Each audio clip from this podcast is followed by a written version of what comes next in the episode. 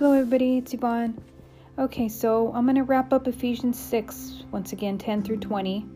Now, you know that we're not fighting people we can see, but we're fighting spiritual entities, um, principalities, and powers, and they're very organized. And the enemy comes at us one way. If he can't get us that way, he'll try to come through another way.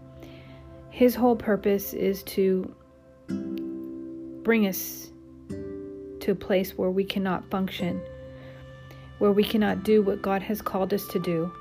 So it's important when we feel this way to get up in the Word and to get in prayer and to put the whole armor on. Stand therefore, having girded your waist with truth, having put on the breastplate of righteousness, shod your feet with, the, or prepare your feet with the preparation of the gospel, taking the shield of faith in which with which you'll be able to quench all the diary darts of the wicked one. And take the helmet of salvation and the sword of the Spirit, which is the Word of God, praying always with all prayer and supplication in the Spirit, being watchful to the end with all perseverance and supplication for the saints. Basically, we are to know when the enemy's coming at us, stay in the Word Stay in prayer. Continue to look for the Spirit of God. Continue, He's there with you. He's there with us. He will never leave us, never forsake us, never fail us. And so each piece is specific. Um, when you know the enemy's coming at us through an angle, we just get armored up. We know who we belong to. We know what God has spoken to us we know we need to stand and, and firm and we know the word of god is so important. And if there's times when you can't read the word of god just speak the name of jesus pray and and continue to just look for the lord's leading. And i tell you each day gets a little easier as you understand how the enemy attacks and most importantly, faith. Faith is what helps you each day get up knowing that God is with you, that Jesus holds you, and that He'll never leave you, never forsake you. The Word of God, the sword of the Spirit, it's so important to get in the Word as much as possible. Fasting is very important. Um, there's times where you can fast from food, fast from um, social media, fast from being in the presence of other people for a couple hours. And, and that's a good way to um, show the Lord Jesus that you're serious in your walk with Him and to understand. I remember a while back, um, I was fasting. This was about eight years ago. I was fasting all the way up until the evening for every month, and I would only eat in the evenings. And I was getting dreams and visions, and God would show me this, and He would give me promises, and He would show me things in the scriptures. And um, that is how we show the Lord that we're serious after His heart. And he will show you what you were created for. And do know that the enemy will try to stop that from coming into being. All the promises that God gives you in Scripture, continue to plead them. The enemy will come at you, and he will, but you have the Lord, you have God, you have the Holy Spirit, and nothing can take that away. The only person who could take that away is each of us, one, you know, you or I. And um, that's for sure.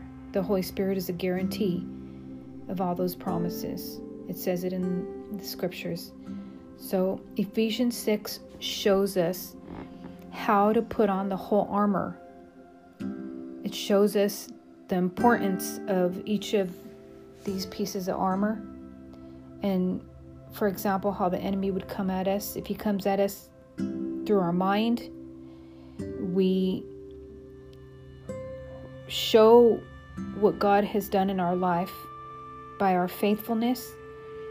We continue to believe what God says, and we, the Bible says in James 4 7 through 8, therefore submit to God, resist the devil, and he will flee from you. Draw near to God, and he will draw near to you. Cleanse your hands, you sinners, and purify your hearts, you double minded. And it goes on to says to say in verse 10, humble yourselves in the sight of the Lord and he will lift you up. So when you're having a hard day, this is how we just come to God and say, Father, Jesus, lift me up. Carry me through this day. Carry me through this week.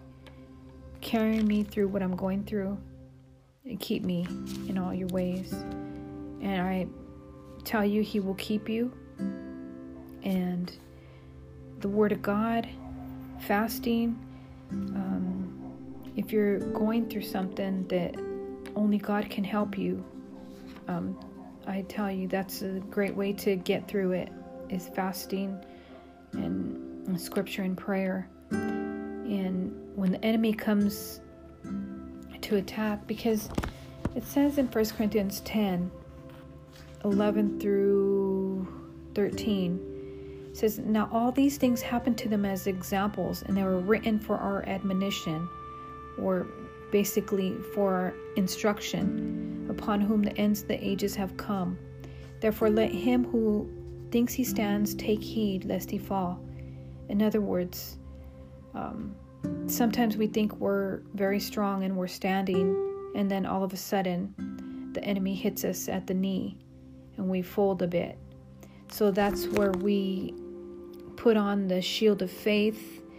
We continue to put on the helmet of salvation, which means covering our mind in the Word. It's just praying. Prayer is so important. If you're having a bad day, at work, someone's giving you a hard time, walk away for five, ten minutes and pray. It's so vital and to say, Lord, carry me through this. You know why you're allowing this, and um, I trust you. So 1 Corinthians 10 13 says, No temptation has overtaken you except such as is common to man, but God is faithful, will not allow you to be tempted beyond what you're able beyond what you're able to endure. But with the temptation, will also make the way of escape that you'll be able to bear it.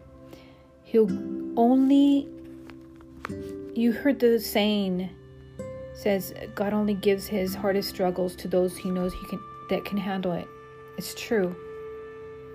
He's not going to put you in a situation unless he knows you can handle it. He'll give us a way to get out of it.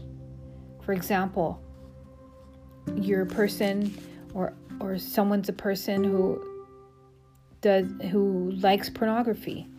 And we're struggling with that and we ask God to take it away or we're still struggling. Well we'll we're going to always run into temptations because the enemy knows how to attack us.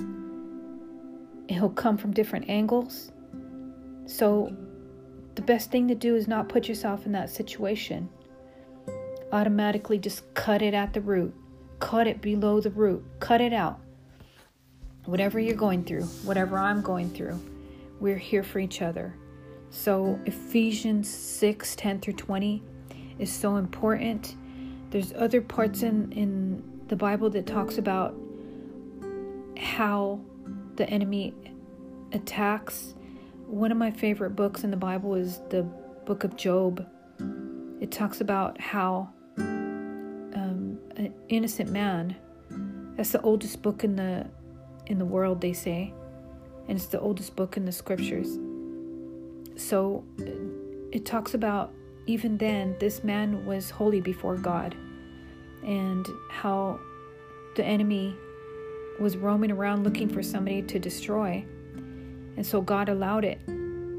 But this man did not blame God. He complained, but he didn't blame God. So just look at it this way God allows things to happen for a purpose. And we need to ask Him, why did you allow this?